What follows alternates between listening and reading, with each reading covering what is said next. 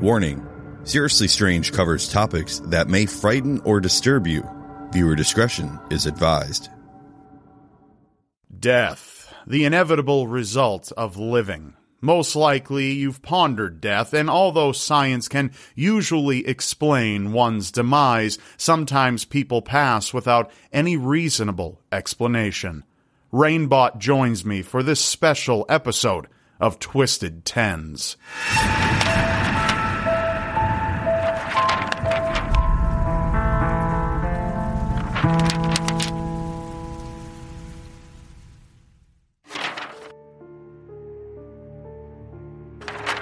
On December 1, 1948, an unsettling discovery was made on Adelaide's Somerton Beach in Australia, which continues to baffle scientists to this day. Around 6 a.m., two horseback riders noticed a man's body lying completely motionless in the sand. His head was leaned against the retaining wall, so at first he appeared as though he was sleeping, but upon further examination, they realized that he was dead. In the man's pocket was a bus ticket that proved he had been on the beach since the preceding afternoon. Autopsy results later show that he was in his 40s, had a healthy heart, and was physically in shape. There were no signs of violence or poison, but the man's spleen was three times its normal size, and his organs were excessively filled with blood. Heart failure was the presumed cause of death, but they could never determine what led up to it. Adding to the mystery, authorities found a torn piece of paper in the man's pocket with the words Tamam Shud printed on it, meaning ended or finished in Persian. The words eventually were linked to the last page of the Rubaiyat, an anthology of poems by the 11th century Persian poet Omar Khayyam. The following year, someone gave the authorities the book from which the man's paper had been torn. He stated that the book was thrown into his vehicle on the same day that the unidentified body was found. In the very back of the book were five rows of letters, assumed to be a hidden code. Many have attempted to unscramble the letters, however, they have yet to be accurately deciphered, and until then, the man's identity and cause of death remains unknown.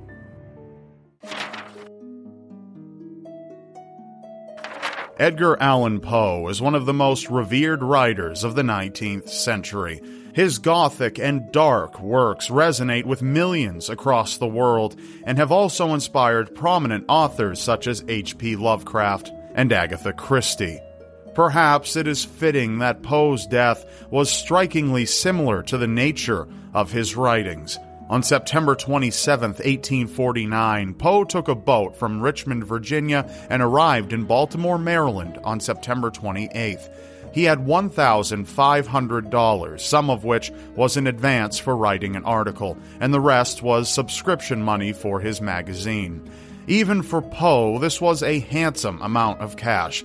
The following days were some of the most unclear of Poe's life. On the 3rd of October, near Ryan's Tavern, he was found aimlessly wandering the streets of Baltimore in a state of utter delirium.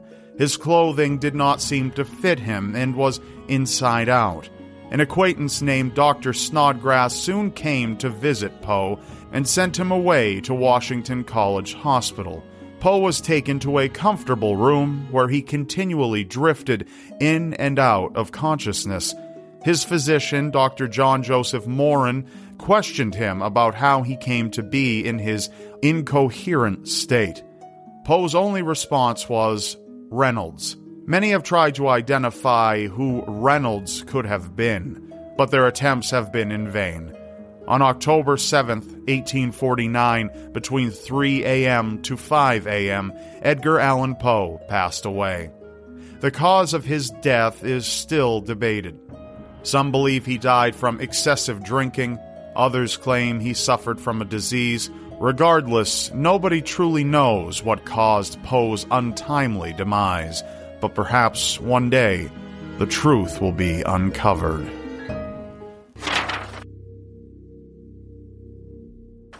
In 1943, the Second World War had already commenced, but far away from the belligerent violence that ravaged Europe, there emerged a silent horror that descended upon the county of Worcestershire, England. On April 18th, four local teenage boys, Fred Payne, Thomas Willits, Robert Hart, and Bob Farmer, trespassed on private property in an area known as Hagley Woods, hunting for rabbits, birds, and other small animals. They came across a decaying elm tree, allegedly named Witch Elm or Witch Elm by locals.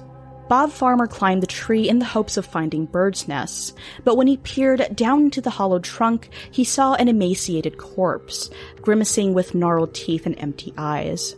Dismayed, the boys ran off and decided to keep it a secret since they had been trespassing. The youngest boy, Thomas, later told his father, who called the police. The preceding morning, authorities found traces of shredded clothing and the body's severed hand buried near the tree. The autopsy results revealed the body belonged to a 35 year old woman who had given birth once during her lifetime and had perished 18 months prior. In 1941, an executive of an industrial company near Hagley Woods reported hearing the screaming of a woman. The police investigated but did not find the source of the shrieks, yet were still convinced it was linked to the unidentified woman. Authorities hoped that she would one day be identified, but the case grew cold. As time went on, graffiti began appearing in the vicinity with phrases such as, Who put Lubella down the witch elm? or Hagley Wood Bella. People wondered if the messages were written by pranksters or someone who knew about the unnamed woman's murder. There are many theories about Bella's death. Professor Margaret Murray, an anthropologist, folklorist, and Egyptologist, remarked that the severed hand was possibly connected to black magic. Others believe the woman was a German spy, or perhaps a gypsy who was murdered. Regardless, Bella's grim fate remains a mystery.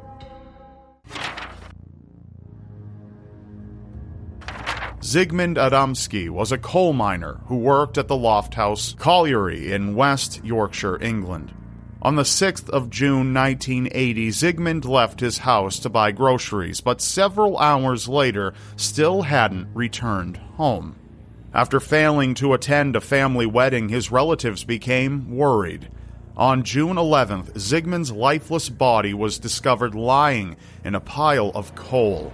Detectives noted there were no footprints, no signs of a struggle, or coal dust found around or on Zygmunt's body. He was well nourished and didn't meet any violence, but his face looked like he experienced something torturous before he died. Even more inexplicable were burn marks all over his head, neck, and back, with hints of a peculiar ointment. An autopsy was later revealed that he perished from heart failure. However, the strange ointment on his burn marks was never identified. Many speculate that Zygmunt was abducted by extraterrestrials and was disposed of in the coal yards, but it is unlikely we will ever know exactly what happened to Zygmunt Adamski.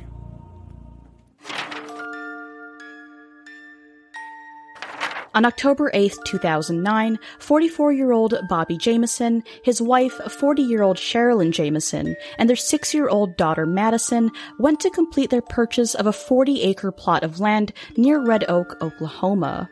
Unfortunately, the Jamison family never got to enjoy their new land. Friends and family who didn't hear from them for over eight days grew worried when hunters on dirt bikes discovered the Jamisons' abandoned truck parked on the side of the road. The doors were locked, but inside, police found wallets, IDs, cell phones, a GPS, $32,000 in cash, and the family dog almost dead from starvation and neglect the Latimer County Sheriff ordered a wide ranging manhunt, and for the next eight months, police, volunteers, dogs, and drones meticulously searched the area to no avail. Then, four years later, deer hunters found the skeletal remains of the Jamison family all laying face down, side by side, 2.7 miles from where their truck was found.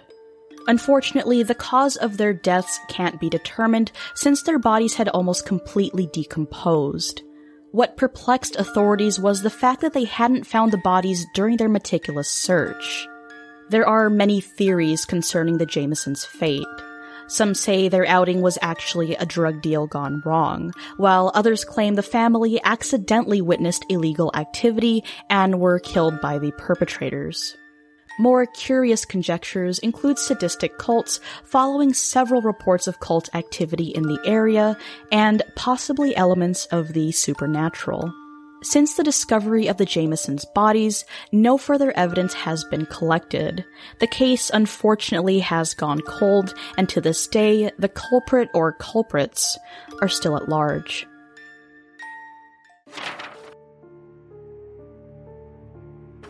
In December of 2010, 76 year old Michael Faherty was found dead in his home. He had been burned alive, but investigators could not find what caused the fire. The rest of the house was intact, and though a fire had been burning in the small fireplace in the living room, it did not cause Michael's death. Moreover, no other traces of flammable substances were found that could have contributed to the random combustion. Forensic experts were completely bewildered, as even the possibility of foul play was dismissed for a lack of evidence. The only sensible conclusion was spontaneous human combustion. Despite the cases throughout history, scientists argue over whether it is actually plausible, since the human body is mostly composed of water. Spontaneous combustion is thought to occur when an object or person ignites from a chemical reaction within. Sometimes victims may receive moderate burns on their body even if they were never physically touched by a source of external heat. Luckily, however, spontaneous human combustion does seem to be quite a rarity.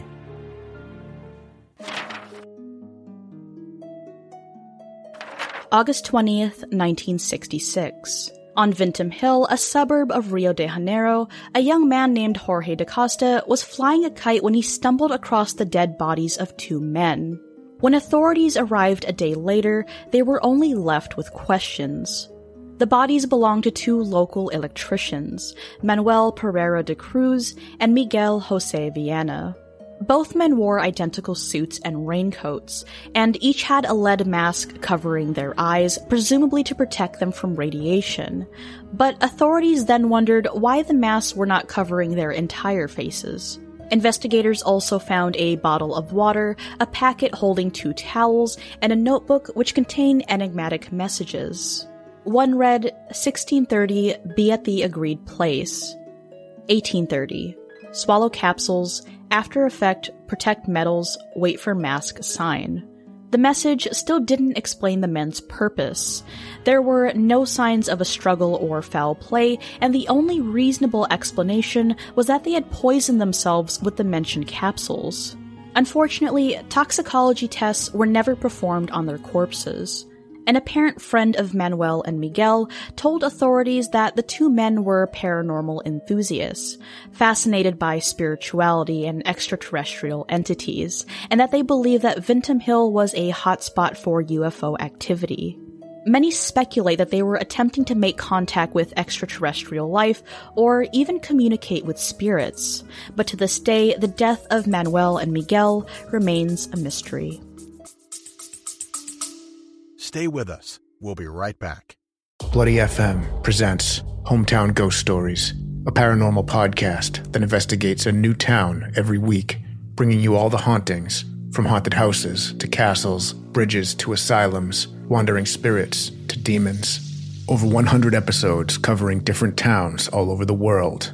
Tune in to Hometown Ghost Stories live on YouTube every Tuesday night at 9 p.m. Eastern or on any podcast platform and find out if your hometown is haunted.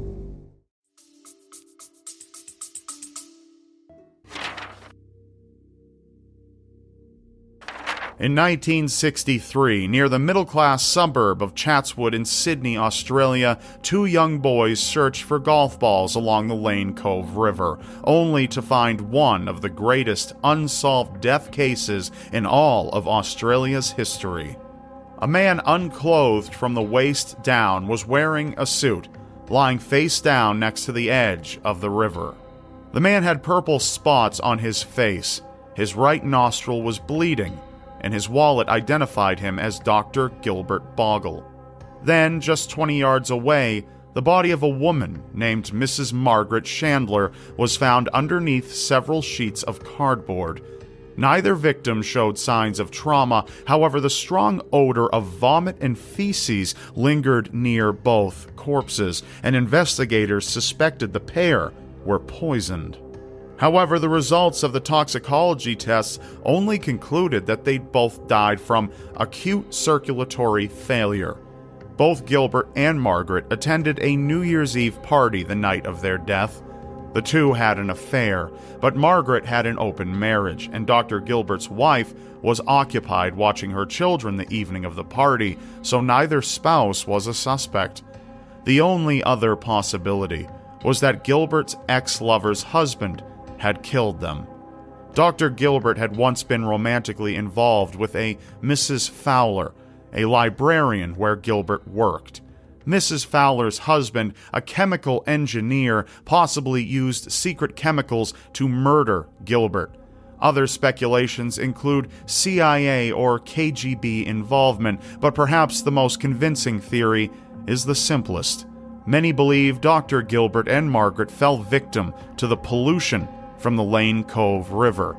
If the two went to the river to have an intimate evening together, dumped sewage and industrial chemicals could have soaked into the ground and caused deadly gases to rise, killing them before they even knew what was going on.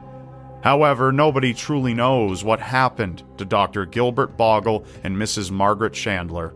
Whether it was murder or they accidentally inhaled toxic gas their death will undoubtedly remain unexplained.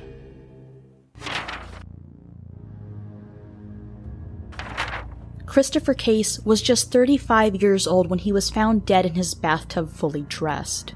Christopher had died of heart failure despite living an exceedingly healthy lifestyle. He never took drugs, smoked, and was in good physical shape with no history of heart disease in his family. Nonetheless, there were some remarkably strange details regarding his life before he passed away.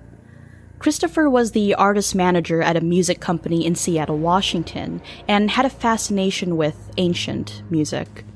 He took a business trip to San Francisco to meet a young woman who was a self proclaimed witch and scholar in ancient Egyptian music. During their meeting, the woman made a pass at Christopher, who politely turned down her romantic offer. However, Christopher soon became paranoid that she had hexed him and feared that he had little time left to live. Before his death, he confided in friends that he had woken up to cuts on his fingers and bruises all over his body.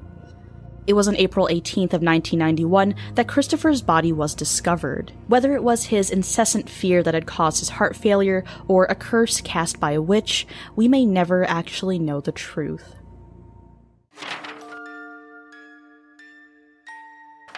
33 year old Terry Cottle, the husband of Cheryl Cottle, took his own life with a shotgun. His heart was donated to Sonny Graham, who only had six months to live due to congestive heart failure. In 1997, Sonny wrote to his donor's family, thanking them for the transplant that gave him a new life. He eventually met Cheryl, and they almost immediately fell in love. After marrying, Sonny and Cheryl moved to Vidalia, Georgia, after Sonny retired from his job as a communications manager at Hilton Head. The couple was extremely happy, but in 2008, unforeseen tragedy struck. Sonny went into the shed in his backyard, took a shotgun, placed the barrel up to his throat, and pulled the trigger, killing himself exactly as his heart donor had done before. Cheryl, widowed for a second time, was devastated. Some scientists believe the suicide was an instance of cellular memory, a phenomenon that occurs in a human subject after they receive surgical transplants. From what Sonny's relatives and family could observe, he did not seem to be struggling with depression whatsoever. Coincidence or not, the death of Sonny Graham is tragic, eerie, and not fully explained. Thank you for watching. Remember, you may not believe it, but anything is possible in a world so seriously strange. And I'll see you next time. There's no question about it. Someone out there wants you dead. Either it's for something you know or something you did, or it's entirely indiscriminate. There are people out there who only exist to kill, and some of them, either by technique or by chance, will never be caught, and they will leave those who surround your corpse without a clue of where to begin.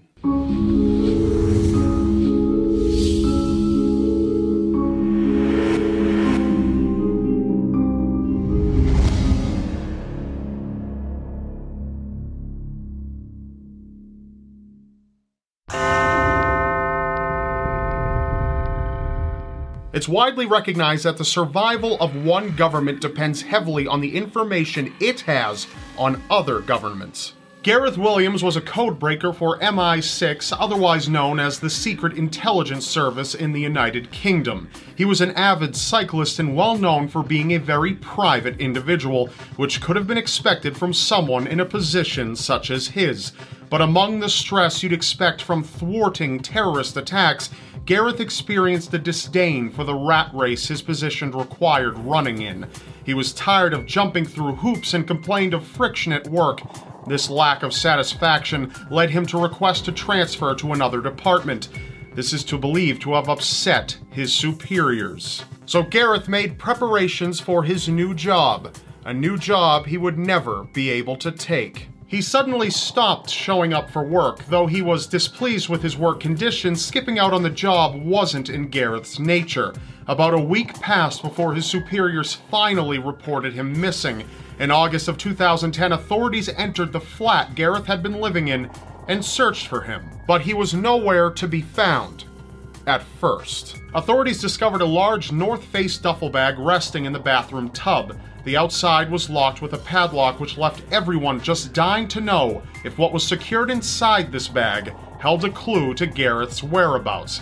It held more than that. When the padlock was removed, Gareth himself was found dead inside just about a week shy of his transfer date. Immediately, foul play was suspected and an investigation into Gareth's death was launched. But considering it took his superiors so long to report him missing, the cause of death wasn't so simple to determine anymore.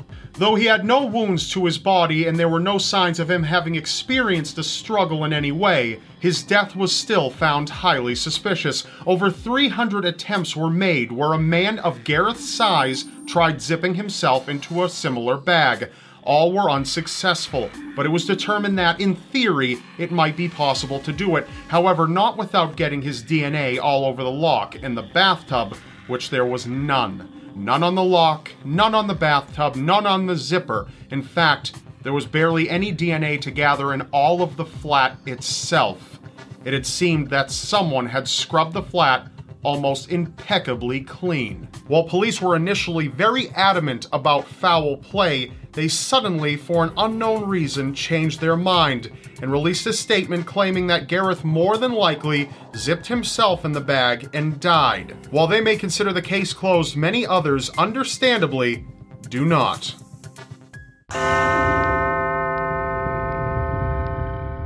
Prostitution. It's one of the oldest professions in the world. However, it's one of the most dangerous as well. But for one prostitute in Stockholm, Sweden, no one could have expected the fate that awaited her. Lily Lindstrom was 32 years old in 1932. She had been married to a man before the two filed for divorce, and she took to a life of prostitution. She lived in a small apartment and often would have her clients meet her there for sex. Aside from the clientele, Lily also had friends come over to visit, in particular, other prostitutes that lived in the same building. One such friend, named Minnie, was visiting with Lily on May Day, and the two were preparing to take part in the festivities that evening. Suddenly, Lily's phone rang. Lily answered her phone, and a man spoke on the other line, asking for her by name. Minnie listened in as the man requested Lily's services. She figured it wouldn't hurt to get some work done before the celebration, so she invited him to her place, and Minnie willingly left Lily to herself. Minnie saw Lily again later in the day when Lily came to her door looking for condoms. That was the last time that Minnie would see her friend. When Lily didn't answer her door later in the night, Minnie just assumed she and her client went to enjoy the celebration. It was three days before everyone began suspecting something was wrong and police got involved. Police forced their way into Lily's apartment and discovered the horror that awaited them. Lily was lying dead, face down on her bed with her clothes folded neatly on a chair nearby. Her body, however, appeared to be a bit thinner than normal. Near her body was a soup ladle with blood residue inside. Under closer inspection, it was revealed that Lily's body had been drained of all of its blood, and whoever had done it had drank it all using the soup ladle. Authorities swept the entire apartment but never found any sufficient evidence. The incident was known as the vampire murder case, and the vampire himself seemed to disappear without a trace. Despite their best efforts, police were never able to catch the one that they called the Atlas Vampire.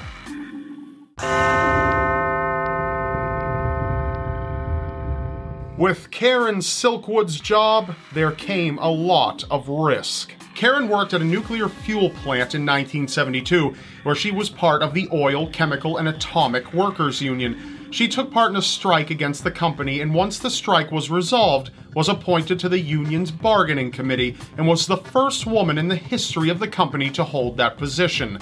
She was tasked with monitoring health and safety around the plant and came across numerous violations that left the workers at great risk for contamination. Contamination from plutonium. Workers often performed routine self checks. It was a part of their job to be sure that they weren't contaminated. Unfortunately, Karen discovered that the company, which had relaxed on regulations in order to speed up production, had caused her and others to become contaminated. In early November of 1974, Karen discovered her body contained almost 400 times the legal limit of plutonium contamination.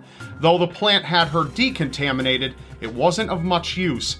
Health physicists surveyed her apartment and found startling levels of contamination in numerous areas of her home, even on food in her refrigerator. Her levels were so dangerous that even the air she expelled from her lungs showed levels of heavy contamination. Believing that the company was putting her and many others at great risk in exchange for financial gain, Karen contacted a New York Times journalist. Karen assembled a great deal of documentation, including files from the company. She wanted to go public to expose her employers. She hopped into her car to meet with the journalist, but she would never make it to their meeting.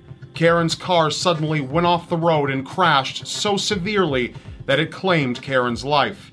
When authorities inspected her vehicle, they found sedatives inside. Her blood level came back as containing twice the recommended dosage for inducing drowsiness, which would have rendered her not only unable to drive, but barely able to even walk to her car. How she managed to get behind the wheel of her car under the influence of such heavy sedatives is unknown, but there were other suspicious factors that arose from the tragedy. There were skid marks from Karen's car, suggesting that she tried to force her car back onto the road, something she wouldn't have been able to do if she were under the influence of the sedatives. Not only this, but Karen's car had damage to the back, even though her accident was a front end collision. Even deeper investigation showed paint chips in the dents on the back of her vehicle, paint chips that didn't match her car's color. All the signs that another car must have struck her. Perhaps the most unfortunate thing, aside from Karen's death, was the fact that the documentation and all of the evidence was gone from Karen's car, and it was never found. Evil is in no short supply in our world, and sometimes even the most benevolent of people can't keep it from finding you and taking you. But wait, it's not over yet. My good friend Matthew Santoro has provided you with the second half of this collaboration with a video called The 10 Most Bizarre Deaths of all time. Number one is Wee for Wii. In 2007, the Nintendo Wii was one of the hottest products around, and it was in short supply. Both gamers and parents of gamers were willing to do pretty much anything to get one. To capitalize on this, a California radio station called KDND 107.9 held a contest called Hold Your Wee for Wii. Contestants were required to drink about 7.5 liters of water, and whoever held it the longest won. One of the 20 contestants was a 28 year old mother named Jennifer Strange. After coming in second, she didn't feel so well, so she immediately went home, only to later be found dead of water intoxication. Her family ended up suing the radio station and won $16.5 million for wrongful death. I'd just like to point out that the woman came in second. She didn't even win the Wii. I'm not saying she's dumb, but you know, someone may have plopped a steamer in her gene pool. Number two is death by chocolate. Vincent Smith II was a 29 year old factory worker at Cocoa Services in Camden, New Jersey. He seemed to have the perfect job. He got to work with confectionery all day and made a good living doing it. That was until one day in 2009 when he was dumping cocoa into a giant vat of chocolate and he was suddenly struck in the head by a mixing blade. The blow didn't kill him, but it did make him fall unconscious, causing him to fall over the side of the 2.4 meter deep tank of boiling hot chocolate. He had been in the vat for a full 10 minutes before he was pulled out, and by that time it was too late. He had drowned on a lot of melted chocolate. This is really terrible and a perfect example of why you should always practice workplace safety. Also, oompa loompa doompa dee dee, that's one tasty death if you wanna ask me. I'm sorry, I'm going to hell. Number three is Through the Looking Glass. Gary Hoy was a 38 year old lawyer from Toronto, Canada, who was working at the Toronto Dominion Centre. He was a highly respected philanthropic member of Toronto's Asian community and was educated as an engineer before becoming a lawyer, so he was a smart dude or so people thought. One day, while working with a bunch of prospective apprentices in the office, he decided that he wanted to prove to them that the glass in the Dominion Center was unbreakable. Having tried this previously, where he harmlessly bounced off the glass, he again threw himself against it, where, like he predicted, the glass did not break. No, instead, the frame gave way, sending him and the entire pane of glass plummeting 24 floors down to the concrete below. This bizarre death was recreated by Mythbusters and actually got Hoy recognized at the 1996 Darwin Awards. Well, this proves once again that you should never trust Windows because one way or another, it's gonna crash. Number four is All Choked Up. Angela Isadora Duncan was an American dancer born in 1877. Originally from California, she lived in Western Europe most of her life and was an accomplished dancer that performed to acclaim throughout Europe after being exiled from the United States for her pro-Soviet stance. She had a great fondness for flowing scarves that she regularly wore as a part of her wardrobe. Unfortunately, it was that very fondness that contributed to her death. One night in 1927, she was a passenger in a Bugatti while driving around in France when suddenly the car was in an accident. Her silk scarf, which was draped around her neck, became entangled in the open spoked wheel, hurling her from the car like a human slingshot, breaking her neck. Well, she didn't exactly wake up in a new Bugatti, but you know, she did. Number five is a serious handicap. In the summer of 1994, a 16 year old named Jeremy Brenno was playing a round of golf with some friends at the Kingsborough Golf Club in Gloversville, New York. The day was going good until Jeremy and his friends reached the sixth hole where Jeremy, in a fit of frustration, smashed his golf club off of a bench. Frustration in golf is pretty common, as is smashing the occasional club. However, this time, in a freak accident, the shaft broke, bouncing back and piercing Jeremy's heart leading to his death shortly after. Yeah, so remember this story next time you're about to go all Happy Gilmore after losing a shot. You might die. Number 6 is Holy Cow. In 2013, a 45 year old man named Joao Maria de Souza was asleep in his bed with his wife in Caratinga, Brazil. Suddenly, in the middle of the night, a 1400 kilogram cow fell through the roof of his house onto his bed, leading to injuries that would kill him just a few hours later. The cow had escaped from a local farm and somehow made it onto the roof of D'Souza's home. The roof was unable to support the massive cow, which collapsed, dropping the cow 2.5 meters onto D'Souza's leg, completely missing his wife, leaving her unharmed along with the cow. This was, of course, back when Milk's marketing for Got Milk was a far more aggressive campaign. Number 7 is the roast of the century. St. Lawrence was born in Spain in 225 AD. In 257 AD, Pope Sixtus II ordained St. Lawrence as a deacon and promptly demanded that he hand over all of his wealth to the church. However, St. Lawrence believed that all of his wealth should go directly to those in need and began promptly handing it all out to the poor. This infuriated the Pope who had a great gridiron prepared with hot coals underneath and placed St. Lawrence above it and grilled him alive. Surprisingly, as he was slowly roasted to death, he reportedly joked with his tormentors saying, turn me over, I'm done on this side. Today, he's the patron saint of cooks and firefighters, which is extremely morbid and whoever decided that has a really sick sense of humor get your head checked. Number eight is backfire. Clement Vallandigham was a 50 year old lawyer from Ohio who practiced law for many years. On one such case, he was defending a client who was charged with murdering a man in a barroom brawl. In an attempt to prove his client's innocence, he demonstrated how the victim might have shot himself. Selecting a pistol that he believed to be unloaded, he put it in his pocket and reenacted the events as they might have happened. However, the pistol was in fact loaded, and upon snagging the gun on his own clothing, unintentionally fired it into his own stomach. His client was cleared of the crime, however, Vallandigham died shortly after from his wounds. Now that that's dedication to your work. Number 9 is Revenge of the Snake. In 2014, a Chinese chef named Peng Fan was preparing a snake soup for guests at a restaurant that he was working at. The soup is a delicacy and requires the chopped up meat of an Indo-Chinese spitting cobra. After killing the snake by severing its head, he continued to prepare the soup. However, 20 minutes later, as he was throwing out the carcass, the snake's severed head bit him, injecting him with a neurotoxic venom, killing him shortly after. What he didn't know know is that some snakes have the capability to bite and inject venom even after their head has been severed, mostly as a reflex action. Unfortunately, he did not have access to anti-venom in time, causing a quick death. Interestingly, cobras are a delicacy in China and are considered good for your health assuming that the severed head of one doesn't kill you first. But if you can get past that, yum! Number 10 is a killer meal. Adolf Frederick was the king of Sweden until his death in February of 1771. He was a weak monarch and little more than a figurehead, but was known for eating lavish meals. On one such occasion, he consumed a meal of lobster, caviar, sauerkraut, smoked herring, and champagne, and topped it all off with 14 servings of his favorite dessert. The excessive meal caused severe digestion digestion problems, killing him shortly after. To this day, he's still known as the king who ate himself to death. Still, he's better off with that fate because having been alive to pass that food baby the next day would have been quite the battle. And that's it for this time, guys. That's all for now. Remember, you may not believe it, but anything is possible in a world so seriously strange. Thank you for listening. Be sure to follow the Seriously Strange podcast so you don't miss what we've got in store for you. Watch the shadows and stay alive out there. Thanks to all of you for your support. The Seriously Strange podcast is made possible due in part to contributions made by our listeners like you. So if you would like to keep the Seriously Strange podcast online and accessible, please consider pressing the link that says support the show in the description of any podcast episode. You can then choose your preferred way to donate and send a contribution our way because we can't do this without our listeners' support.